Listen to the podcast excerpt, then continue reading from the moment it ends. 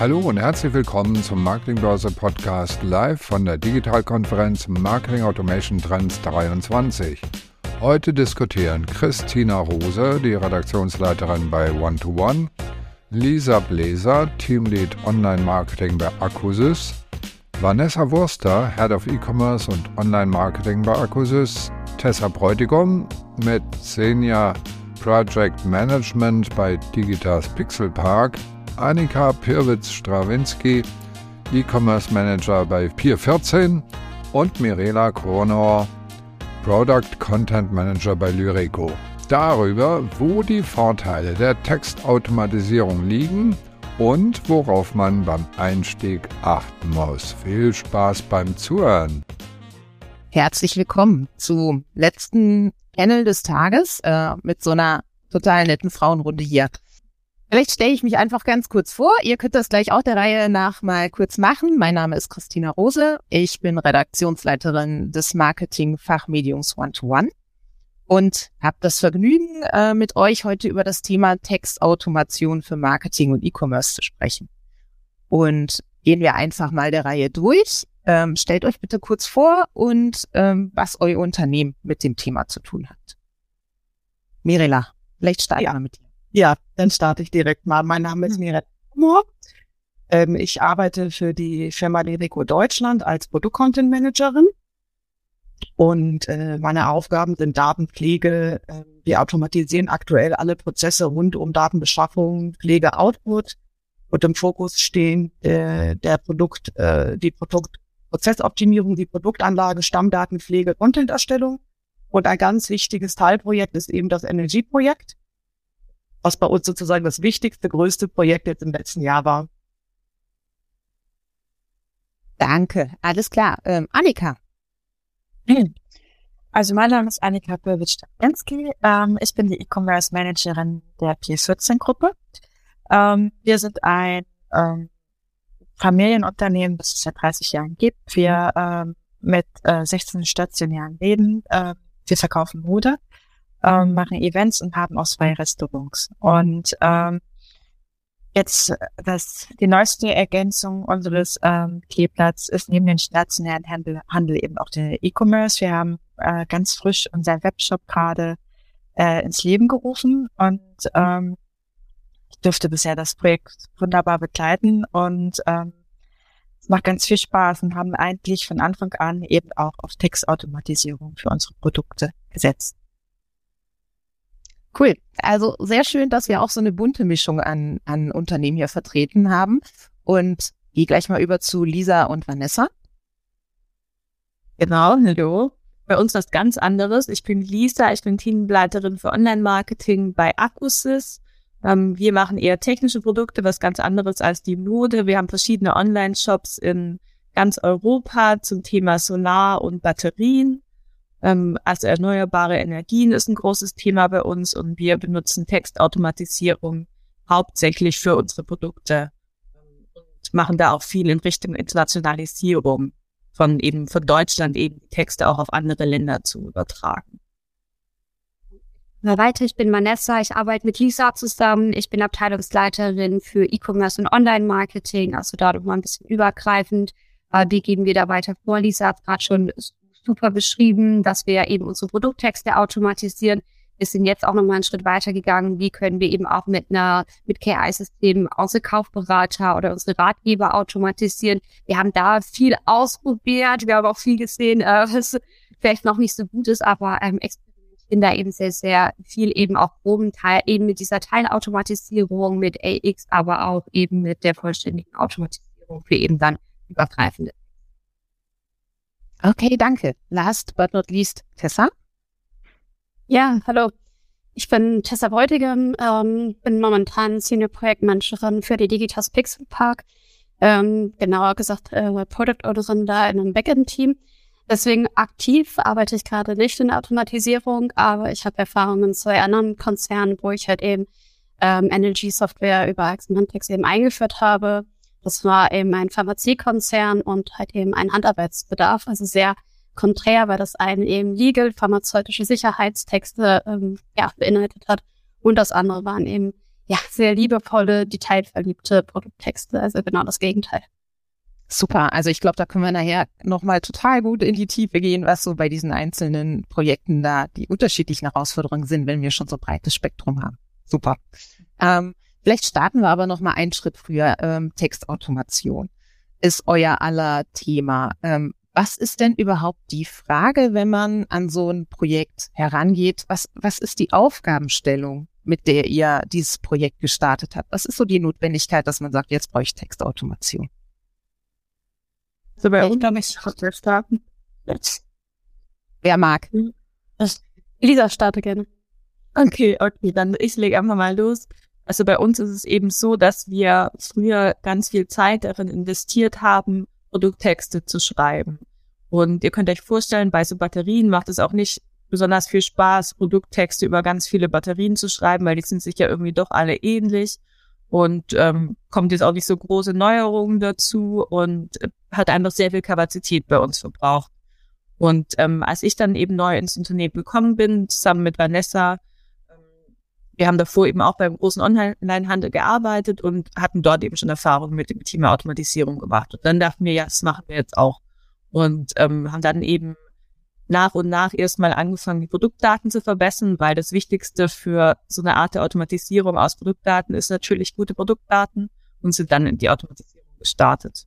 Uns auch nochmal ein Faktor. Wir haben jetzt nicht nur einen Online-Shop, sondern wir haben mehrere Online-Shops, teils international, aber allein in Deutschland haben wir im B2B und im B2C-Bereich Online-Shops und auch im B2C-Bereich nicht nur einen Online-Shop. Das heißt, wir müssten manuell für ein Produkt irgendwie vier, fünf Texte für nur eine Sprache verfassen. Und da sind wir eben noch nicht im internationalen Bereich unterwegs. Und da hat uns eben die Automatisierung weitergeholfen. Mhm. Tessa, magst du weitermachen? Ja, gern. Ähm, ich kriege immer wieder in den Unternehmen, wo ich war, mit, dass es eben die Masse von Produkten ist. Ne? Also jeder Online-Shop will mehr und mehr Produkte aufnehmen, verschiedenster Art. Wir wissen alle, es gibt SEO und Google und keine Ahnung, was im Kunden nutzen, Führung und schlag mich tot, was es noch sonst für Keywörter gibt, die man so rumwirft. Ähm, aber im Endeffekt sitzen da immer Leute, die das halt eben manuell tippen müssen alles und sich die Informationen irgendwoher zusammensuchen müssen. Und ganz häufig sind die Produkte aber dann einfach nur mit minimalen Abweichungen oder in 3000 verschiedenen Farben oder sonstiges, aber trotzdem auch alles in eigenen Produkttext eben. Um, und das ist eben die Herausforderung, die ich festgestellt habe, da jemanden für zu finden, der dafür bereit ist, das zu tun. Und genau, das ist nicht immer ganz so einfach, beziehungsweise gibt es da klügere Lösungen für. Wie muss ich mir das denn ganz praktisch vorstellen? Habt ihr tatsächlich dann früher mit äh, zehn Mann an einer Produktpalette gesessen? Äh, du übernimmst Rot, du übernimmst das Feature, du übernimmst das? War das dann? Mehr oder weniger, ja. Ah, okay. Ja, okay. Dann ähm, Mirela, wie war eure Ja, Herangehensweise? Mm, Bei uns äh, wurde dieses Projekt auch geboren durch, ich sag mal, durch den Frust. Durch den Frust, in großen Excel-Listen viele äh, Texte zu schreiben. Ähm, dadurch ist eine große Uneinheitlichkeit entstanden, was für den Kunden auf jeden Fall ganz, ganz schrecklich ist, der dann bei uns in den Webshop geht und sich beispielsweise Stifte anguckt. Und ähm, der eine Stift hat ein Satz und der andere Stift hat dann 30 Sätze, was dann überhaupt gar keine Einheitlichkeit mehr im äh, Text gibt. Es passieren Rechtschreibfehler, es sind unterschiedliche Tonalitäten und Schreibart, ähm, Schreibarten in den Texten. Und es ist einfach eine Unzufriedenheit auch für die Augen, wenn man sich dann durch mehrere Stifte, sage ich mal, durchklickt, ähm, die Informationen nicht immer an derselben Stelle zu haben. Und ähm, Ihr kennt es ja selber, wenn ihr irgendwo einkaufen geht, es macht schon was aus, ähm, diese Struktur in den Text auch zu bekommen, Formatierungen einzufügen, Absätze zu haben, um einfach auch das, ähm, das Lesen einfacher zu machen. Oh ja, und äh, genau, wir wollten auf jeden Fall äh, weg von Excel. Das war so meins, wo ich gesagt habe, äh, das ist, es macht einfach keinen Spaß. Und das hier ist eine ganz andere Arbeit, ein bisschen mehr von ähm, das Projekt von oben äh, betrachten und nicht so in die ähm, einzelne Produktvertextung zu gehen, sondern in das Gesamte, sich die komplette Kategorie ähm, vorzunehmen und zu sagen, okay, das sind meine Daten und was kann ich daraus machen? Mhm. Ich glaube, da kommen wir gleich auch nochmal im Detail drauf, so wann die Arbeit dann wieder Spaß macht, wenn man gewisse Sachen automatisieren kann. Äh, Annika, ich glaube, so wie ich das verstanden habe, war bei euch schlicht und ergreifend, ihr habt auch einfach ein zu kleines Team, um diese Masse an Produkten jedes Mal neu zu betexten, speziell wenn man Mode hat, richtig? Ja, das ist tatsächlich so. Also bei uns kommt auch viel zusammen. Also erstmal sind wir ja noch the new kid on the block. Also wir machen ja noch nicht so lange E-Commerce und äh, das heißt, ähm, das wurde zwar schon von langer Hand geplant und ich, ähm, so wie wir rangegangen sind, auch im großen Stil, dass wir nicht nur Texte automatisieren, sondern auch unsere Fotoproduktion und so weiter, ähm, weil wir äh, im Prinzip äh, der Stefan, der einer der Geschäftsführer von Pier 17, der hat gedacht, okay, wenn wir das angehen, dann gehen wir es richtig an mit der neuesten Technik, die es gibt, und damit wir nicht einfach nur einer von vielen Online-Shops werden, sondern gerade in der Mode ist die Konkurrenz ja auch enorm. Und, äh, und ja, im Gegenteil dazu stand natürlich auch, dass hier oben im hohen Norden, wir sind auf der Insel Usedom, äh, gibt es einfach auch nicht so diese Fülle von Leuten, die vielleicht die Expertise mit sich bringen, ja. Und ähm, du hast es gesagt, unser E-Com-Team besteht eigentlich aus drei Personen. Das bin ich und zwei Fotografen. Und ähm, von daher ist es relativ dünn. Wir haben eben, deswegen war einfach so der Ansatz, okay, wir müssen automatisieren, anders geht es gar nicht. Ähm, wir haben ganz viele Saisons äh, in, in, der Mode, der Umschlag, der ist ja relativ schnell. Ne? Es ist ja nicht nur Sommer, Winter, es gibt ja die Zwischensaison, äh, ständig kommen neue Produkte rein, neue Farben, neue Varianten von Polunder, sag ich jetzt mal. Und das muss dann natürlich schnell da sein. Da müssen unsere Fotos schnell da sein, da müssen aber auch die Texte schnell da sein. Und ähm, ja, das war der Anspruch. Und im Prinzip haben wir quasi den schmerzvollen Weg, den ihr bisher schon gegangen seid, nie gemacht, weil irgendwie gleich da war, wir brauchen eine intelligente Lösung und waren dann auch froh, als wir über AX Semantics gestolpert sind und dachten, okay, das ist das, was uns hier wirklich weiterhilft, weil alles andere jetzt einen Text dazu bezahlen oder so weiter, ähm, das wäre ja verrückt. Also das kann man ja nicht machen als kleines Unternehmen. Genau. Jetzt habt ihr alle gesagt, die Herangehensweise ist einfach schlicht und ergreifend die Notwendigkeit gewesen, um ähm, das Ganze überhaupt so schaffen zu können, ähm, um halt einfach ein bisschen Struktur reinzubringen, auch wieder Spaß in die Arbeit. Ähm, jetzt brauchst ihr aber ja einfach natürlich jede Menge Daten, um die zu Texten zu machen, ähm, und zwar strukturierte Daten. Ähm, hm. Könnt ihr da vielleicht ein bisschen erzählen, äh, wie da so die Anfänge waren, worauf ihr gestoßen seid, wie sich das entwickelt? Ja. Ich fange direkt mal an, ja. ja. Also das Thema Daten ist ein ganz, ganz großes Thema und das äh, war auch das Hauptthema und ist es bis heute auch noch. Wir haben ähm, mit dem Start des Projekts mussten wir uns mit unserer Taxonomie auseinandersetzen. Wir mussten prüfen, was haben wir und was brauchen wir. Und diese strukturierten Daten, dafür muss man auch erstmal ein Verständnis schaffen, was sind strukturierte Daten. In welchen Formaten müssen diese vorliegen, damit wir daraus gute Texte machen können. Äh, wichtig war auch, das wusste man am Anfang alles nicht, dass äh, die Daten komplett gepflegt werden, äh, äh, gepflegt sein müssen. Dass man eventuell die Taxonomie anpassen. Beispielsweise, ich habe ein Produkt, und ähm, da fehlt mir ein Attribut. Und am Ende fehlt mir dieses, dieser Satz im Satzgerüst und am Ende dann eben auch ein Text. Und das ist ein äh, Prozess, der bei uns immer noch läuft, weil wir immer noch tiefer in die Kategorie, in unserer Taxonomie einsteigen und schauen, wo haben wir neue Attribute oder wo gibt es neue Werte, die wir sozusagen vertexten können. Und äh, das war super toll, dass wir uns damit auseinandergesetzt haben, weil wir gesehen haben, dass da auf jeden Fall ein Bedarf da ist. Und somit auch jeden ähm, das vor Augen zu halten, wie wichtig es ist, die Daten gut zu pflegen, weil die Daten sind für solche Projekte das A und O auf jeden Fall. Und diese Datenpflege, ähm, wer hat da bei euch den Hut auf, beziehungsweise wie automatisiert läuft denn das ab oder was macht ihr Parent? Das bei uns ist noch relativ auch viel von Hand. Ich finde, viele Produktdaten hat man ja auch vorher schon, gerade darum ein. Aber was ich noch mal ergänzen wollte, was ich ganz spannend finde, ist so mit Produktdaten, man braucht das für die automatisierten Texte. Ja, absolut. Aber es ist auch immer natürlich nochmal so Überzeugungsarbeit, vielleicht auch zu bringen im Unternehmen, diese Daten möglichst zu pflegen, diesen Aufwand reinzustecken, um im Endeffekt Texte zu automatisieren. Aber wenn wir jetzt im E-Commerce-Umfeld denken, ist es ähm, ja total spannend, wofür man diese Daten noch nutzen kann. Und ich finde da immer, wenn man da irgendwie auch eine Überzeugungsarbeit leisten muss oder ein Projekt auch das Projekt irgendwie nach oben priorisieren will, wie viel weitere zusätzliche Themen deckt man damit ab. Ne? Allein so eine Filtersteuerung im E-Commerce geht auch auf Produktdaten, ne? sonst werden deine Produkte nicht angezeigt. Und ich finde es eigentlich immer ganz gut, da nach links und rechts zu denken. Dann hat man eine Relevanz von einem Thema, was direkt in ganz vielen Themen äh, nochmal einen Mehrwert mitbietet. Tessa, du nix. Magst du dazu auch? Genau. Ich wollte eben halt eben schon ähm, einsteigen, genau auf das Thema, was die Mirella angesprochen hat und was die Vanessa jetzt gerade weitergeführt hat. Man denkt immer so, es sind nur Produkttexte halt. Warum sollte man da so viel investieren für? Aber es ist halt eben so viel mehr, worauf sich Daten aufbauen.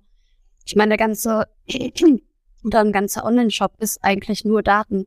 Und je besser die Daten sind, umso besser ist der Online-Shop, umso besser kann auch Google Analytics und äh, ja, die ganzen SEA-Anzeigen, SEO-Anzeigen etc. funktionieren. Filter hat Vanessa gesagt.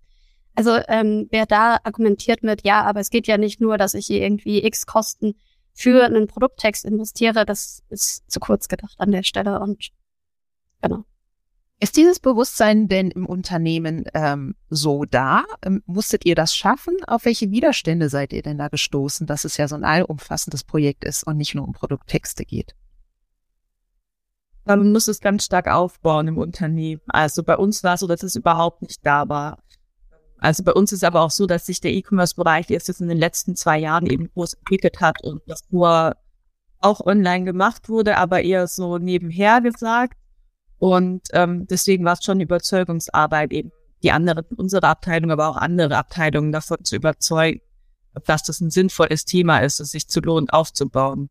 Was wir an generell für Produkttexte dann eben auch gemacht haben, sind so praktische Beispielrechnungen aufstellen. So, ähm, ey, Semantics kostet mich vielleicht, wenn ich eine Internationalisierung habe, 800 Euro im Monat. Dafür kann ich jetzt keinen Vollzeittexter einstellen für das Geld. Aha. Ich weiß nicht, Lisa, ob ihr die Diskussion auch hattet. Ähm, bei mir war es ganz häufig, dass ich äh, rechtfertigen musste, warum eine Maschine den Text wird schreiben soll, dass das ja, ich sag mal, wertvolle Arbeitsplätze klaut oder sowas in der Art. Das war recht häufig bei mir die Diskussion. Aber ausgezogen hat wir mit dem Problem, zumindest bei unserem jetzigen Arbeitgeber, nicht zu kämpfen, weil wir hatten aber davor auch nicht das Thema, dass irgendwie zehn Leute Texte geschrieben haben, sondern bei uns waren ein bis zwei Personen dafür verantwortlich und die hatten natürlich noch super viele andere Themen mit auf der Kappe und die waren sehr, sehr froh. Die haben das befürwortet, dass das äh, Projekt eingeführt wird, weil die sich dann im Endeffekt auch um andere Themen wieder mitkümmern konnten. Ja, genau, das ist es, ne? Man kann sich spezialisieren, fortbilden, in weitere Bereiche reingehen. Es gibt so viel. Ja. Die Angst ist ja da, dass diese Arbeitsplätze dann wegfallen, aber es ist ja genau das Gegenteil. Es entstehen ja neue Aufgaben und viel bessere Aufgaben, als man vorher hatte. Es entstehen vielleicht sogar noch mehr Aufgaben, als es vorher gab, die viel mehr Spaß machen und die viel qualifizierter, sag ich mal, sind und äh, anspruchsvoller. Genau. Und, äh, im Gespräch auch schon äh, festgestellt, dass viele sagen, oh ja, endlich die Hände frei für was Kreatives. Geht euch das auch so?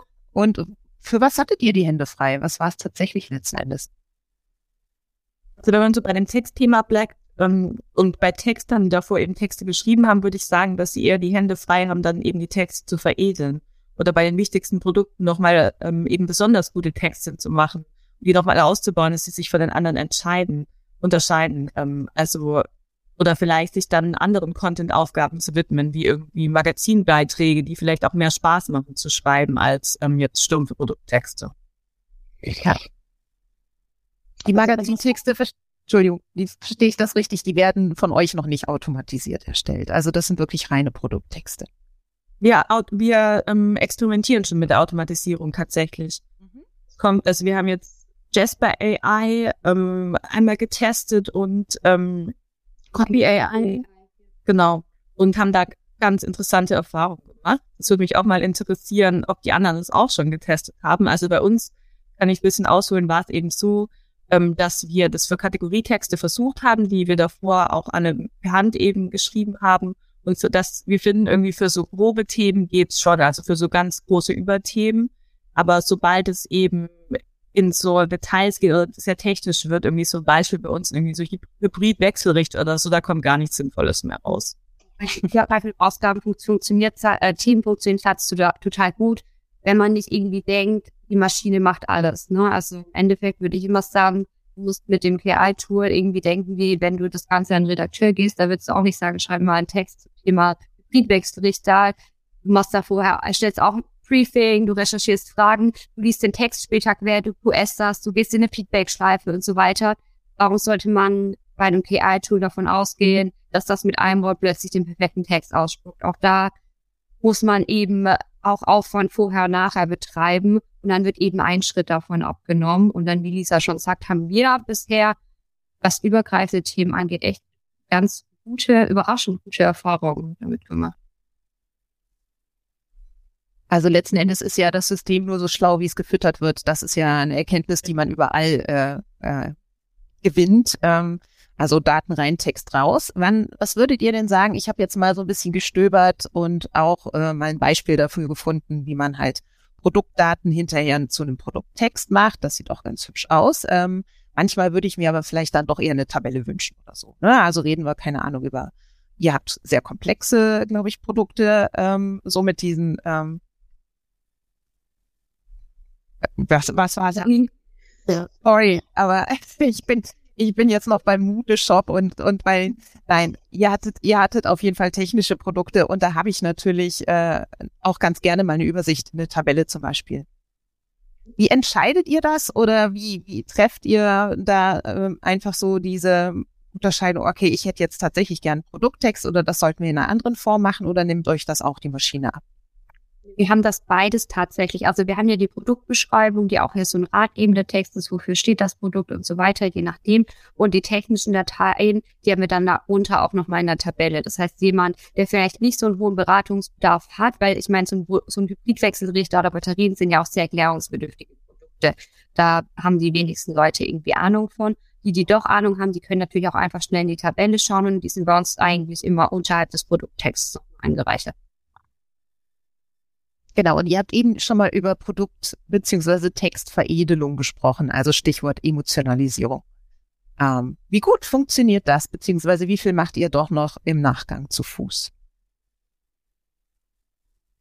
Vielleicht Annika, ich meine, ihr habt ja ein hochemotionales Produkt mit Mode. ähm, ja, das stimmt. Ähm, vielleicht muss ich da noch mal ein bisschen früher ansetzen. Äh, da hat es ja gerade nach der Qualität der Daten gefragt und so weiter. Äh, das war von Anfang an bei uns natürlich auch ein Thema, äh, dass wir, wir das war, Unternehmen war schon immer so aufgebaut, dass in der Warenwirtschaft ähm, auch der Grundsockel aller Daten im Prinzip gepflegt war. Und als wir quasi über Textautomatisierung nachgedacht haben, ähm, weiß ich noch, und ob wir AX Semantics mit ins Boot holen wollen, hat AX immer gesagt, zeig uns doch erstmal eure Daten und dann können wir mal gucken, ob wir daraus was machen können. Wir waren dann ganz ernüchtert, um ehrlich zu sein, als sie dann sagten, ähm, hey, so toll ist das eigentlich noch gar nicht, was ihr da habt. Ähm, wir waren schon eigentlich sehr stolz auf uns. Also es war schon, oder ist alles einheitlich gepflegt, so nach gewissen Standards. Aber ich sage jetzt mal, ähm, die Tiefe war noch gar nicht so da. Also ich sage jetzt mal, ich habe jetzt einen Pullover an, der ist pink. Und wir haben dann halt hinterlegt, das ist ein pinker Pullover und der besteht aus Baumwolle und Elastan und kommt vom Label, weiß ich nicht, Mosch Mosch. So, und äh, damit waren wir dann schon recht zufrieden und ähm, Axiomatix hat uns auch darauf aufmerksam gemacht, ja Mensch, aber da ist ja, ja gar nicht das Muster drauf und so weiter und so fort. Dann haben wir aber auch gesagt, okay, das ist richtig, aber das können wir gar nicht leisten. Ähm, weil äh, im Prinzip da gar nicht die Leute da sind, die das eingeben können. Also wir müssen tatsächlich mit den Daten arbeiten, die wir da haben. Und ähm, aber was wir natürlich haben, ist vielleicht im Prinzip unsere Destination, unsere Firma, unsere Kultur, unsere Liebe zur Ostsee. Und ähm, haben dann uns das Textkonzept überlegt, dass wir sagen, okay, wir haben quasi drei Ebenen, über die wir schreiben. Das ist einmal der pinke Pullover. Da ist die da, da äh, schreiben wir halt tatsächlich nicht so viel drüber, außer wo, ähm, wie man ihn wäscht und woraus er besteht und welche Farbe er hat. Dann schreiben wir nochmal was über, die, über das Label, wo ähm, den Hersteller. Da ist man ja frei von, da kann man ja ganz viel recherchieren und somit die Texte ein bisschen anreichen. Und dann ähm, bringen wir eben die nächsten beiden Komponenten mit rein und das ist die Emotionalität, so von wegen Mensch, dieser Bürger, der ist das super. Wenn du bei uns an der Ostsee ähm, spazieren gehst, ähm, der taugt tatsächlich für alles, ähm, für den Bummel auf der Strandpromenade, so wie ähm, beim Essen in einem unserer Restaurants. Und so versuchen wir quasi nicht nur über unsere Bildwelten, sondern auch über die Texte so ein bisschen Ostsee-Lebensgefühl damit reinzubringen. Und natürlich, das muss auch immer nach einem bestimmten Muster erfolgen. Das heißt, ich habe einmal festgelegt, Casual Pulli, das kann man ja machen. Und äh, wenn ich jetzt quasi dieses Thema habe, dann hinterlegen wir bestimmte Sachen, die man dann eben machen kann mit diesem Artikel und haben uns so ein bisschen geholfen, äh, trotzdem Produkttexte zu kreieren, die auch ein bisschen emotional sind. Schön, das ist sehr spannend. Habt ihr mal so einen Vergleich gemacht, ähm, wie sich auch vielleicht eure CTR-Rate ähm, entwickelt hat, nachdem ihr so eine Emotionalisierung eingeführt habt? Ich finde nee, tatsächlich, tatsächlich, tatsächlich nicht. Also wie gesagt, der Online-Shop, der ist noch ganz neu und die Texte sind noch gar nicht live. Das muss ich dazu sagen. Ähm, wir haben sie vorbereitet mit Ike Semantics. Wir haben sie noch nicht auf unsere äh, lieben Kunden losgelassen, weil die Schnittstelle noch nicht da ist zur Warenwirtschaft. Also das war tatsächlich so ein, so Bummer bei unserem Projekt, dass das alles viel länger gedauert hat, als wir das dachten, weil, ähm, naja, wir dachten wirklich, es ist Plug and Play, ne? Und ich glaube, äh, das kann sein. Unsere Warenwirtschaft ist aber tatsächlich relativ, äh, oder unsere Mittelwehr relativ komplex. Und ähm, so einfach ließ es sich dann eben doch nicht andocken. Und ähm, das soll aber zwei Wochen fertig sein. Und von daher hoffe ich, dass wir dann demnächst bald unsere Texte präsentieren können. Aber ja, ähm, so viel Erfahrungswerte haben wir dadurch nicht. Und klar, aktuell haben wir gerade gar nicht viel Textdaten drin, wenn wir auf unseren Job. Da steht tatsächlich nur die Fassanleitung und ähm, woraus der Pulli besteht. Aber ähm, ja, und den Job, den gibt's auch erst seit Ende September. Also von daher ist das noch nicht repräsentativ. Wir drücken oh. die Daumen. Wir auch nicht. Dankeschön. Mirela, ich glaube, du hattest im, im Vorfeld ähm, so ein paar To-Dos formuliert. Vielleicht, äh, ihr habt jetzt schon so einige genannt. Vielleicht können wir da einfach ja. nochmal noch ja. mal einsteigen. Ich glaube, da gibt es noch ganz, ganz, ganz vieles, was man bedenken muss, abgesehen von äh, der Datenbefüllung. Also wichtige Tools ähm, ja, waren bei uns äh, zuerst einmal die Erstell Erstellung von Clustern. Ähm, die Lireco ist ja ein Unternehmen ähm, mit, mit einem großen Produktportfolio für Büro- und Arbeitsplatzlösungen und auch PSA, persönliche Schutzausrüstung. Das heißt, wir haben hunderte von Kategorien und wir haben erstmal Cluster erstellt, sprich ähm, Stifte waren bei uns vorher in unterschiedlichen Kategorien. Wir hatten bei, in der Kategorie Whiteboards, unter Whiteboards die Whiteboard-Marker als Beispiel. Und dann hatten wir nochmal eine separate Kategorie Stifte. Es sind aber beide Stifte. Sie haben die gleichen Attribute. Sie haben eine Farbe, sie haben eine Strichstärke, sie haben ein Material von mir aus. Und so haben wir dann erstmal alle Produkte, die wir haben, gebündelt, sprich geclustert. Produkte mit gleichen Attributen. Das war die erste Aufgabe. Die zweite Aufgabe war, dass wir die leeren Daten befüllt haben und äh, die, die, die ähm, Werte ergänzt haben und neue Attribute geschaffen haben. Und somit unsere komplette Taxonomie quasi vereinheitlicht haben. Und so strukturierte, vollständige Daten geschaffen haben. Ähm, der dritte Punkt war, dass wir uns natürlich auch überlegen mussten, wie sollen denn diese Texte denn aussehen, auch visuell. Da muss es ja eine Struktur geben, was ähm, Annika auch schon gesagt hatte, mit den Textmodulen arbeitet, wie habe ich ähm, Das machen wir auch mit einer Einleitung beispielsweise zum Thema Sicherheitsschuhe, wofür braucht man die oder zu dem Hersteller einfach nur. Dann die Key Facts ausgearbeitet in Sätzen und dann am Ende meinetwegen auch noch ein Call to Action. Falls Sie weitere Fragen haben, wenden Sie sich an über diesen Link oder an diese Telefonnummer. Ähm, die Mehrwerte für den Kunden genau analysieren. Was braucht der Kunde? Welche Infos will der Kunde denn überhaupt sehen? Und auch ein ganz wichtiger Punkt war bei uns auch die Ängste nehmen. Also für alle, für alle, die an diesem Projekt mitarbeiten. Einfach auch aufklären und sagen, ähm, was das alles bringen kann oder vielleicht auch, wenn das Projekt schon gestartet ist, erste Erfolge zeigen und sagen, hier wollen wir hin und wir wollen alles besser machen und ähm, nicht äh, niemanden irgendwie Arbeit oder sowas wegnehmen. Das war ähm, ein ganz wichtiger Punkt. Wenn ihr das nächste Mal live bei unseren Experten-Roundtables mit dabei sein wollt, schaut mal auf digitalkonferenz.net vorbei. Dort findet ihr immer das Programm unserer aktuellen Digitalkonferenz. Vielleicht kann ich da ganz kurz Ja, ein. genau. Ähm, genau, die, die Widerstände. Schönes, schönes Stichwort. Ich glaub, Tessa, Ja. na, Ja. Tessa, ich glaube, du hattest das auch genannt. Du hattest auch so ein bisschen mit Widerständen zu tun bei der Implementierung. Hattest, magst du kurz erzählen, äh, was für euch die äh, Problemstellung war und wie du damit umgegangen bist? Ähm, Im ersten Unternehmen war es eben vor, ich weiß gar nicht, sieben Jahren oder so, oder fünf, sechs, irgendwie so in dem Horizont. Ähm, da war es halt eben wirklich was Neues. Ähm, Textautomatisierung, Automatisierung generell in Bezug auf Online-Shop und dann eben noch im pharmazeutischen Kontext. Das war undenkbar, halt eben nicht, in, also Texte in die Öffentlichkeit zu geben, ins Internet reinzugeben, die man halt eben teilweise gar nicht gesehen hat aufgrund der Masse der Produkte eben weil eben alles pharmazeutisch korrekt sein musste. Das hat ja wirkliche Auswirkungen, wenn da jetzt irgendwie ein falscher Produkttext bei einem Produkt steht oder falsche Informationen steht und ein Kunde tatsächlich halt eben ein komplett falsches Medikament einnimmt, das, ich sag mal, doch irgendwie den Inhaltsstoff ähm, Laktose enthält und dann ist er laktoseintolerant. Das wäre ja undenkbar, was dann passieren kann an rechtlichen Konsequenzen. Vor allen Dingen auch für den Online-Shop, aber natürlich auch für den Kunden oder Patienten. Genau, und da war halt eben vor allen Dingen diese Sicherheit oder diese Unsicherheit, die ähm, habe ich dadurch gelöst, dass ich ähm, die, die bestimmten, Te also der Textroboter kann ja nur damit arbeiten, was ihm vorgegeben wird. Das ist ja keine freie KI, die irgendwas zusammenstellt. Also das ist es ja wirklich nicht. Man gibt ja die Textbausteine rein, wie Mirela gesagt hat, sogar die Struktur, wie soll der Text aussehen, wo soll welche Informationen stehen. Die Produktdaten kommen im besten Falle vom Hersteller oder sammelt man eben selber an, kuratiert diese, prüft diese.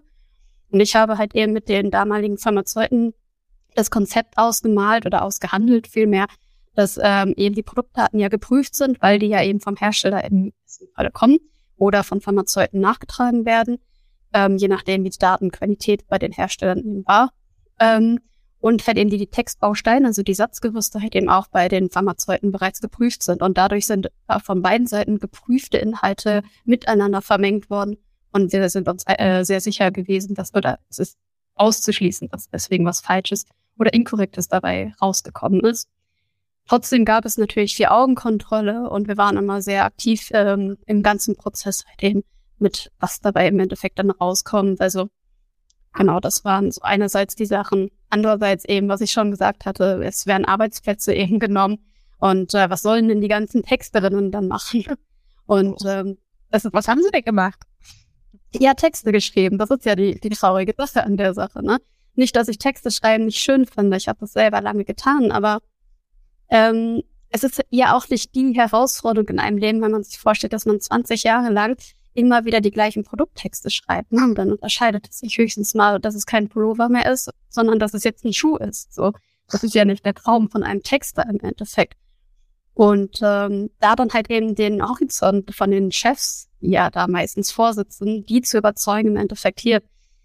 Es gibt noch was anderes, wo ich meine Fähigkeiten reinstecken kann. In, ich sag mal, SEO, großer, wichtiger Teil für einen Shop in SEA oder ja, ich beispielsweise bin ins Projektmanagement gegangen, weil ich die Freiheiten eben hatte, dass ich nicht mehr nur Content erstellen musste. Und das kann man fördern und unterstützen, indem man die Fleißarbeit eben automatisiert. Also ganz spannend. Also im Prinzip ein komplett anderer Bereich, ne? Vom Texten ins Projektmanagement. Ähm, Ja. Und ich glaube, Mirela hat am Anfang schon mal gesagt, auch einfach wieder mehr Spaß an der Arbeit. Ähm, das ist tatsächlich die, du hast, glaube ich, auch erwähnt, die Anforderungen sind qualifizierter geworden. Genau. Genau, es sind eben andere Aufgaben entstanden, die ähm, äh, etwas übergeordneter sind. Ich äh, vertexte jetzt nicht einen Stift, sondern mache mir Gedanken, wie nehme ich denn jetzt alle Kugelschreiber und wie erstelle ich jetzt ein tolles Satzgerüst für alle Kugelschreiber, dass es für alle Attribute und alle Werte tolle, tolle tollen Output gibt. Da gehst du noch mal ganz anders ran, da musst du richtig überlegen, dir Gedanken machen. Und äh, da kannst du hin und her testen, testest die ersten Ergebnisse, wie sieht das aus, passt das, passt das nicht. Und das ist ja auch ein Prozess, der irgendwie nie endet. Da ich, ich gehe immer noch in die ähm, in die Projekte rein und äh, auch im, im Austausch mit den Kollegen. Was, für, was für zusätzliche Textmodule könnten wir denn mit reinbringen? Saisonale Sachen vielleicht. Zu Weihnachten jetzt irgendwo überall irgendeinen besonderen Call to Action mit rein. Und das ist ja das, was so Spaß macht, dass man so viele Produkte äh, unter seiner Hand quasi hat und äh, damit so viel machen kann. Machenhaft. Das Für mich ist es mega spannend zu hören, wie ihr ähm, ja eure Reise dahin. Ähm, Im Prinzip mir ist Textautomatisierung irgendwie gefühlt in den Schoß gefallen. Und ich musste auch gar nicht, dadurch, dass es eigentlich nie die Position des Textes gab und auch nicht geben sollte, gab es da diese internen Kämpfe nicht. Ähm, aber ich glaube, was bei uns vielleicht war, war so ein bisschen genau das Gegenteil. Also man hat gehört, okay, wir haben jetzt eine KI äh, für die Texte und äh, alles ist tutti frutti und jetzt muss man doch gar nichts mehr machen und drückt auf den Knopf. Und äh, das ist, glaube ich, so äh, das andere, wo ich so ein bisschen dagegen kämpfen muss. Äh, also gar nicht so sehr, wir, wir nehmen jetzt Arbeitsplätze weg oder so, sondern eher das Gegenteil, so von wegen, okay, es kann aber nicht zaubern. Es ist jetzt kein Roboter, der auf einmal auf magische Weise die Webseite befüllt oder sogar noch unseren Instagram-Account. Ähm, da, da sind wir limitiert und man muss das schon im Prinzip, naja, wie ihr sagt, eine Logik, eine Struktur entwickeln, dass da irgendwie auch was Gescheites da rumkommt. Und ähm, ich habe auch wirklich das Gefühl, wir sind da auch noch in den Startlöchern. Wir kratzen gerade an der Oberfläche all der Möglichkeiten. Ähm, ähm, das ist ganz spannend für mich zu hören, Mirela, äh, ja, wie viel ihr da schon reingesteckt habt und welche, äh, wie ihr das immer weiterentwickelt. Und ich glaube, ja, da sind wir noch am Anfang, aber ich denke, es wird eine spannende Reise. Seid ihr denn äh, eventuell auch auf Widerstände gestoßen, dass er dachte, okay, jetzt, das kann man nicht automatisieren, hatten wir uns irgendwie anders gedacht, müssen wir vielleicht anders angehen? Ihr nickt. Vanessa. Ja, also das heißt, kann man nicht automatisieren. Die Frage ist halt für mich auch immer, ist es sinnvoll, das zu automatisieren? Also ähm, Mirina hat eben vorhin schon schön gesagt, Cluster, was, welche Produkte sind irgendwie taxonomisch gleich und damit kann man ja dann mit einem Satzgerüst auch viele Produkte auf einmal betexten. Und dann ist es ja auch super sinnvoll, diesen Aufwand reinzustecken. Wenn wir jetzt aber an sehr spezielle Produkte denken oder wir in einer Kategorie irgendwie nur ein Artikel haben oder nur zwei Artikel haben, dann ist natürlich auch die Frage, wie aufwendig ist es, ein Satzgerüst zu erstellen, wie aufwendig ist es, ein oder zwei Artikel zu betexten. Und gerade wenn man, also das sehr viele spezielle Produkte hat, dann lohnt es sich vielleicht für den ganzen Online-Shop auch schon gar nicht. Aber natürlich haben wir auch immer mal wieder spezielle Produkte oder auch Kategoriebereiche, wo wir einfach noch nicht so viel Sortiment haben, dass wir sagen, es lohnt sich, ähm, Satzgerüst zu erstellen. Wir gehen auf die Automatisierung, weil ähm, eigentlich hat auch eben schon gesagt, es ist kein Tool, was plötzlich irgendwie Magic und alles ist super und toll und ohne Aufwand passiert da was in meiner tolle Produktbeschreibung. Nee, das ist natürlich auch immer ein langer Setup-Prozess. Natürlich kann man dann Produkttexte gut ähm, immer wieder aktualisieren, anpassen, wie auch immer. Für mich ist eher eine Frage, lohnt es sich für die, also wenn wir jetzt in einem Produktkontext sind, einen Artikel zu betexten. Also das Lieblingsbeispiel von Lisa und mir, wenn wir über das Thema sprechen, ist, wenn wir im Bereich Fernseher betexten wollen und man überlegt jetzt mal Samsung The Frame. Dieser Fernseher, der als USP hat, dass es eigentlich, dass er nicht aussieht wie ein Fernseher. Natürlich können wir den betexten, das ist gar kein Problem mit AX, aber die wirklichen USPs dieses Artikels, die kommen nicht zum Vorschein. Ähnlich wie das Beispiel des Muster, das auf dem T-Shirt ist. Das ist halt viel zu aufwendig. Das kann man damit nicht umsetzen. Ähm, und da würde ich halt nochmal sagen, in dem Bereich, wenn alles sehr, sehr speziell ist oder sehr besonders, dann lohnt es sich einfach nicht. Ja.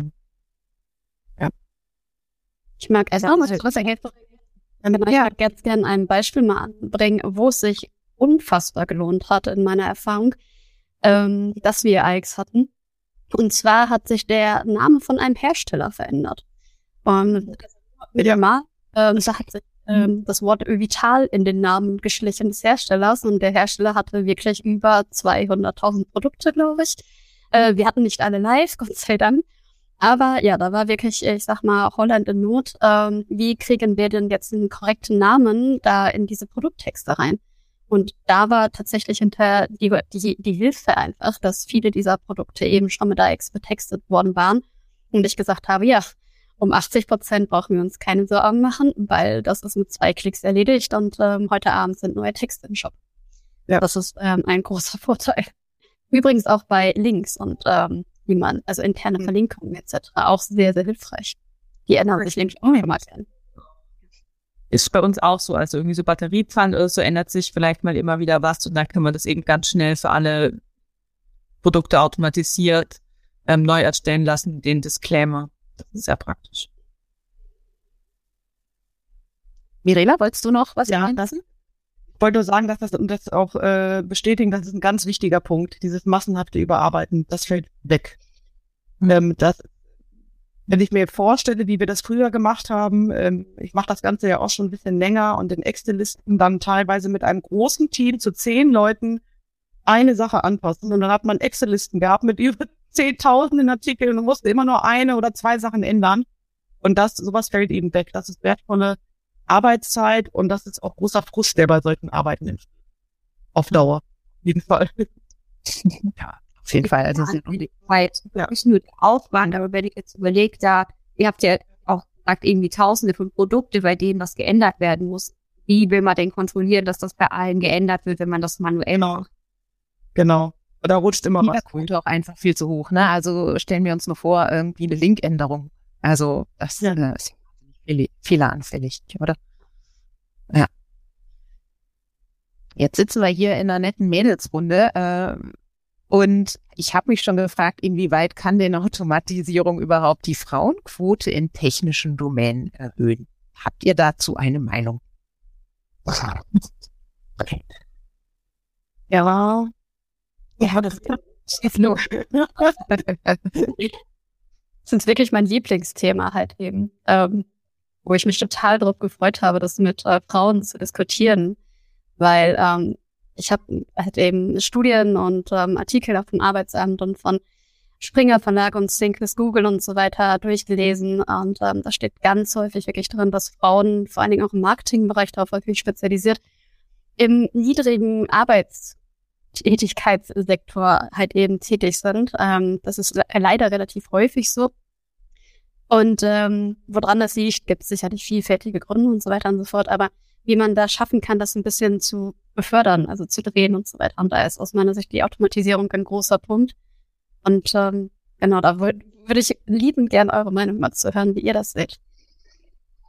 Meinst du dann eben, ähm, weil die Sachen praktisch weniger technisch komplex werden und einfacher umgesetzt werden können oder eher in die, oder wie, was in welche Richtung meinst du es gerade? Mhm. Nee, auf gar keinen Fall. Eine Texterin ist, meinte ich jetzt, sondern ähm, sich eben vielleicht auf andere Aufgaben konzentrieren kann. Oder? Genau, also in meinem Kopf ist es so ein bisschen eher die, ähm, ja, die Szenerie, ähm, wir alle wissen, dass unglaublich viele Produkte betextet werden müssen und ähm, Frauen, ich sage jetzt mal, ich verallgemeinere jetzt auch, ich weiß, ähm, sind dann schon mal eher dazu geneigt zu sagen, ja komm, dann machen wir diese 3000 Produkte halt eben. Ne? Einer muss, das sagt ja schon. Und natürlich nimmt man eben die Zeit und auch die Energie, seine anderen Fähigkeiten auszuüben und auch weiter fortzubilden oder eben neue andere ja, Prozesse, Projekte anzunehmen oder zu sagen, nee, ich mache jetzt mal ganz was anderes, ich probiere mal und optimiere diesen Prozess. Sondern man ist dann wie so ein, ja, wie in so einem Hamsterrad gefangen und arbeitet den einen Text der Saison nach der anderen äh, Saison, also die einen Texte der Saison zur anderen Saison ab. Ihr wisst, was ich meine. Ähm, und kommt halt eben nie da raus. Und ähm, zumindest in meiner Erfahrung und auch das, was ich so gelesen habe, neigen Frauen halt eben häufig dann in diesem Beschäftigungsverhältnis äh, dazu, darin stecken zu bleiben.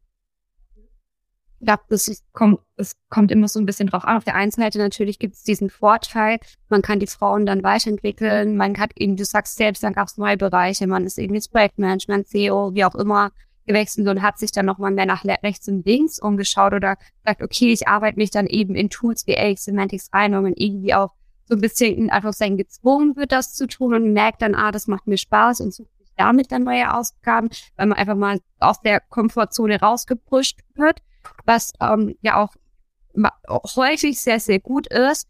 Gleichzeitig kann ich mir auch vorstellen, dass wenn Textautomatisierung schon da ist, dann verändern sich ja eben auch Stellenausschreibungen Und dann kann ich mir vorstellen, wenn man eben noch nicht diesen Push außerhalb der Komfortzone hat, dass vielleicht sogar die Einstiegshürde dadurch größer wird, wenn man eben Angst vor technischen Themen hat und vorher noch nicht diesen Change-Prozess mitgemacht hat. Also ich glaube, es hat sehr viele gute Faktoren.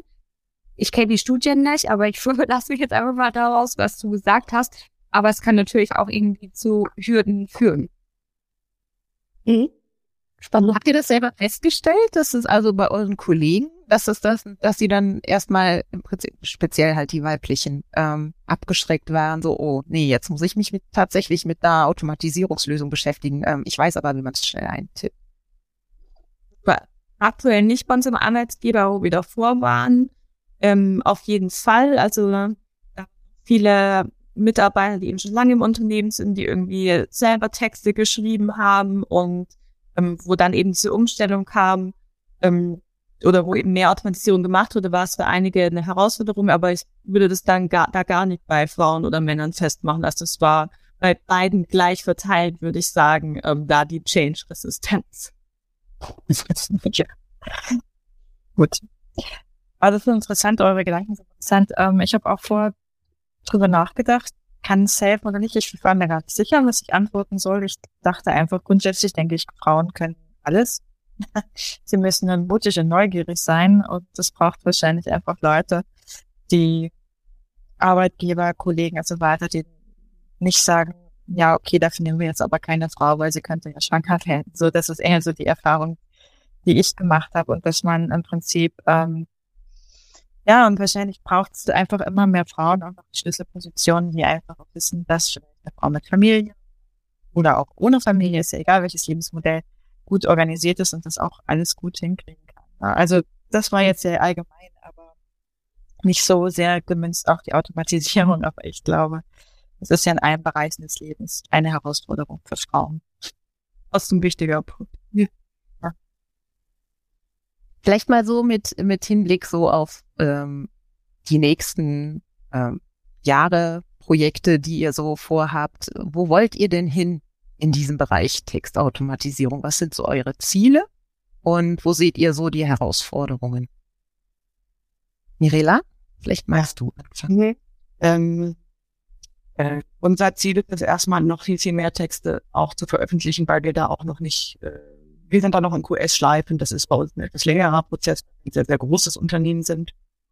Und wir wollen auf jeden Fall tiefer in die Projekte einsteigen. Tiefer und in die Scheinarbeit gehen, was die einzelnen Satzgerüste angeht. Da nochmal neue Mehrwerte herausarbeiten, den Input aller Kollegen mit einfließen lassen und da als Team auch dann äh, eine Lösung zu, ähm, zu kreieren. Ein zweiter Punkt ist bei uns natürlich auch die Mehrsprachigkeit wir haben unsere Projekte auch so aufgebaut, etwas technisch komplizierter, mal, um diese Mehrsprachigkeit dann auch zu nutzen. Und das sind so die nächsten Schritte, ähm, die wir gern gehen wollen, ja. Annika, mach mal bei dir weiter. Ja, gern. Ähm, also meine große Vision wäre es, ähm, im Prinzip da vielleicht auch ein Team aufzubauen äh, oder vielleicht zumindest einen Kollegen, der mich da noch unterstützen könnte, erstmal zu haben. Äh, dann im Prinzip, momentan haben wir es ja, ich habe es ja von Group erklärt, ähm, relativ allgemein noch gehalten, dass wir sagen, okay, wir ähm, ja, äh, äh, wir texten alle Produkte eigentlich ganz ähnlich, aber auch da ähm, müssen wir natürlich, um eine besondere Qualität perspektivisch reinzukriegen, das auch noch in Cluster denken, so wie Marilla eigentlich sagt, dass wir sagen, okay, das machen wir bei Schuhen, so machen wir es bei Handtaschen, so machen wir es bei der Kosmetik und später wird auch noch äh, Wein und Gastroartikel dazukommen. Ähm, von daher, da braucht es, glaube ich, noch ganz viele äh, Abstufungen und Nuancen und ähm, ja, das müssen wir hinkriegen. Und dann perspektivisch auch die Mehrsprachigkeit. Also wir planen. Also Englisch ist klar, vielleicht auch noch Polnisch. Macht sich, äh, ich zeige gerade in die Richtung, weil das gerade Polen. Ähm, ist bei uns ja gleich um die Ecke. Ähm, das macht einfach Sinn, irgendwie diesen Markt auch noch zu erschließen. Und dann gibt's noch einen weiteren Teil, den wir gerne machen möchten, aber das eher kurzfristig, dass wir dann im Prinzip auch ähm, Textautomatisierung noch in unsere ähm, Newsletter-Kundenbindung reinnehmen. Wir äh, haben da so eine Idee, dass wir sagen, äh, wir wollen quasi V-Care-E-Mails noch an die äh, Kunden schicken. Sprich, wenn jetzt jemand einen tollen Alpaka-Pullover gekauft hat, was ein sehr, sehr hochwertiges Material ist, dass man sagt, okay, ähm, wir kümmern uns drum, toll, dass du diesen Alpaka-Pullover gekauft hast, ähm, damit der, du lange daran Freude hast, ähm, pflege ihn doch so und so und so und ähm, wenn du noch Fragen hast, sind wir für dich da. Also das ist ähm, auch noch ein Projekt auf unserer Agenda. Finde ich einen ganz spannenden Punkt, ähm, dass es halt auch dabei nicht immer nur um, um Upselling geht oder so, sondern auch tatsächlich so um Kundensupport.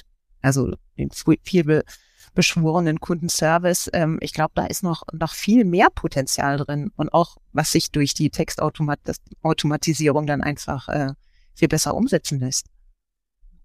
Ja, ich glaube auch. Also äh, wir haben ja im Prinzip schon viel gelernt. Ähm, unser Unternehmen gibt es jetzt seit 30 Jahren und ähm, die Kundenbindung ist sehr groß. Also das heißt, wir haben viele, viele Stammkunden, die ihre Lieblingsberater haben, wo eine enge äh, Beziehung da ist. Und ähm, das war auch immer quasi ein Anspruch äh, für uns, diese Welt, diese herzliche 414-Welt und diese Ostsee-Lebensgefühl-Welt, sag ich jetzt mal, ähm, auch in den Webshop zu kriegen. Und dabei helfen solche E-Mails natürlich dann auch, dass man sagt, okay, du bist jetzt nicht nur eine Nummer, du hast jetzt hier nicht nur ähm, deine fünf Pullis gekauft, sondern ähm, wir sind weiterhin an deiner Hand. Oder der Kunde ist ja vielleicht trotzdem der Stammkunde, der hier im Sommer Ferien einkauft und im Winter hat er sich jetzt überlegt, ähm, kauft er jetzt online, weil er gerade äh, nicht an die Ostsee fahren kann. Und dann ist es natürlich für ihn auch schön, dass er quasi den gewohnten 14 Service weiterhin bekommt.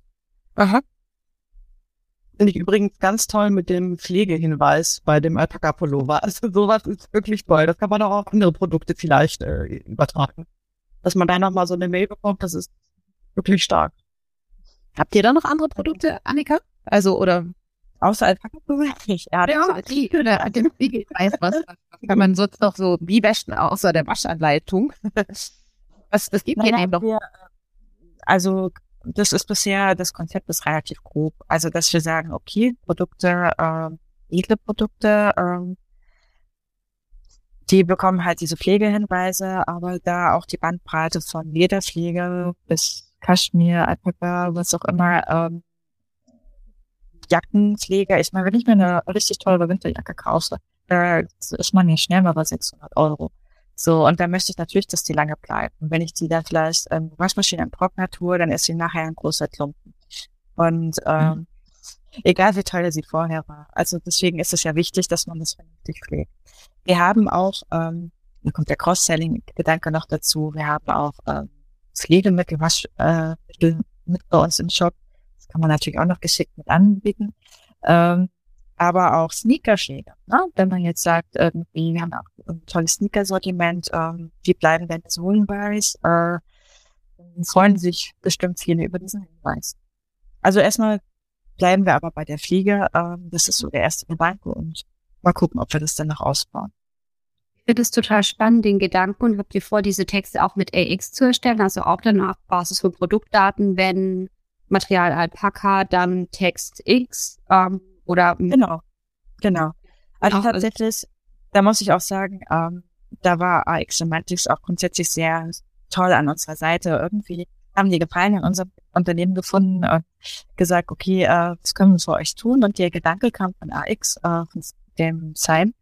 Und der sagte, Mensch, wäre das nicht toll, wenn ihr das machen müsstet, weil wir haben eigentlich für alle Produkte Waschanleitung und Materialzusammensetzung ähm, ja, gepflegt. Und wenn der Trigger Alpaka da ist, dann weiß ich, okay, jetzt kann ich die eben heraussenden, um bei Alpaka zu bleiben. Oder eben Nubo-Leder bei Sneakern.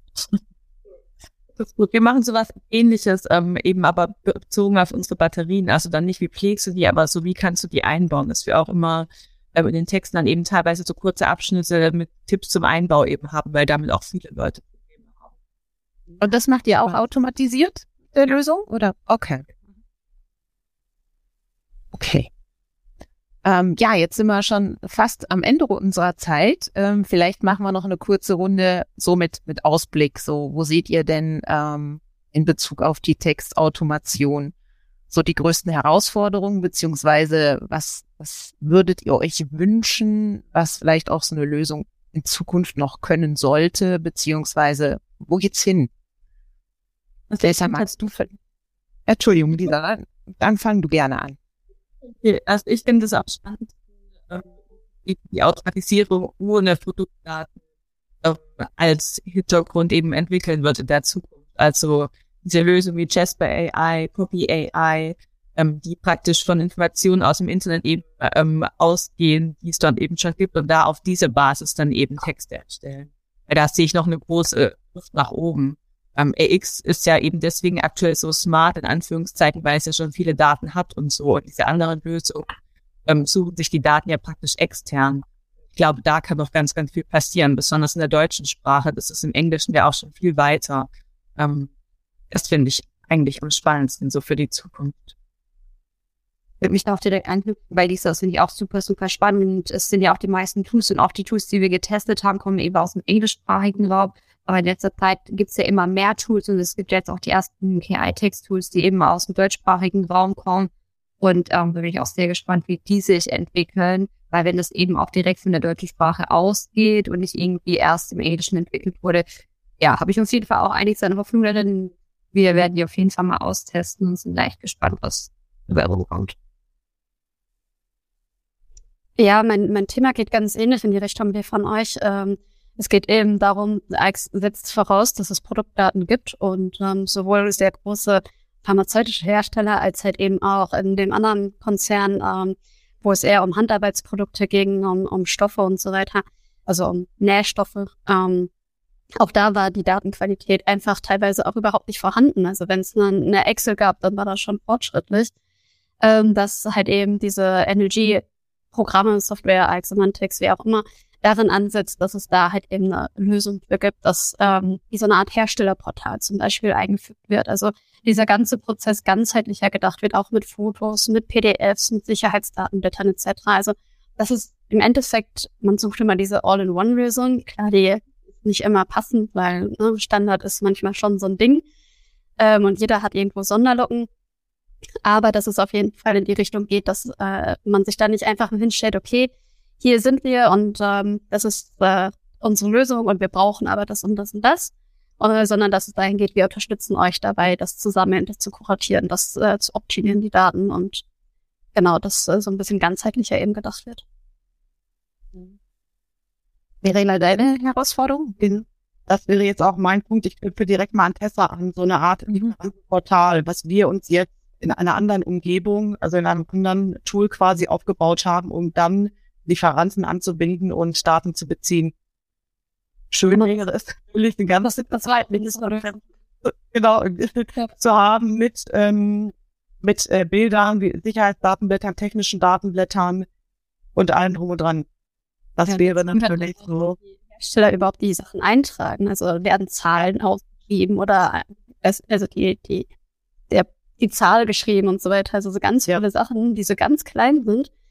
Man kann nicht einfach sagen, okay, wir schicken da eine Excel hin, ihr füllt die aus ihr, und wir fügen es ein. Nee, das halt nicht, ne? Es muss ein einheitliches Format sein und äh, was auch dann in das System, in unser System zurückgespielt wird. Allein schon das Mapping von Wert zu Wert. Bei dem einen ist es ähm, Schuhgröße und bei mir bei uns heißt es Größe, dann passt es schon nicht. Das heißt, da müssen dann auch Mappings stattfinden das ist nämlich genau da, wo wir jetzt aktuell dran sitzen. Da bin ich ziemlich tief im Thema. Ja, wünschenswert. Mal schauen, was kommt. Lassen wir uns überraschen. Ähm, ihr geht aber davon aus, dass es in Zukunft deutlich mehr Tools dieser Art auch äh, auf dem deutschen Markt geben wird. Das ist ja bislang noch sehr überschaubar. Ne? Mhm. Es gibt ja zwei große Player nur, soweit ich weiß. Und ähm, ich glaube auch, dass das ein äh, Bereich ist, der auf jeden Fall wachsen wird. Es spielt ja so ein bisschen in das PIM rein, ne? also Product Information Management und so weiter. Das ähm, ja, revolutioniert, revolutioniert sich ja auch immer weiter. Ne? Also vielleicht kommt da auch große PIM-Hersteller im Endeffekt auf die Idee, da die Produktdaten, Produkttexterstellung zu unterstützen. Ich glaube, ähm, je mehr darüber gesprochen wird und je weiter verbreitet das Thema wird, umso mehr kluge Köpfe denken daran rum. Dem kann ich mich nur anschließen. schönes, schönes Schlusswort. Also besser kann man es eigentlich nicht machen. Äh, mit der Hoffnung, dass es in Zukunft da noch äh, Tool-Weiterentwicklung gibt und sich noch ganz viel bewegt. Das war der Marketingbörse Podcast mit einem Mitschnitt der Digitalkonferenz Marketing Automation Trends 23 vom November 2022. Es diskutierten Christina Rose, die Chefredakteurin von One-to-One, mit Lisa Bläser, Teamlead Online Marketing bei Accusys, Vanessa Wurster, Head of E-Commerce und Online Marketing von Accusys, Tessa Bräutigam, Senior Project Management bei Digitas Pixel Park Annika Pirwitz, Strafginski, E-Commerce Manager bei Pier 14 und Mirela Kummer, Product Content Manager bei Dureco. Ich bedanke mich fürs Zuhören und gerne das nächste Mal live bei digitalkonferenz.net.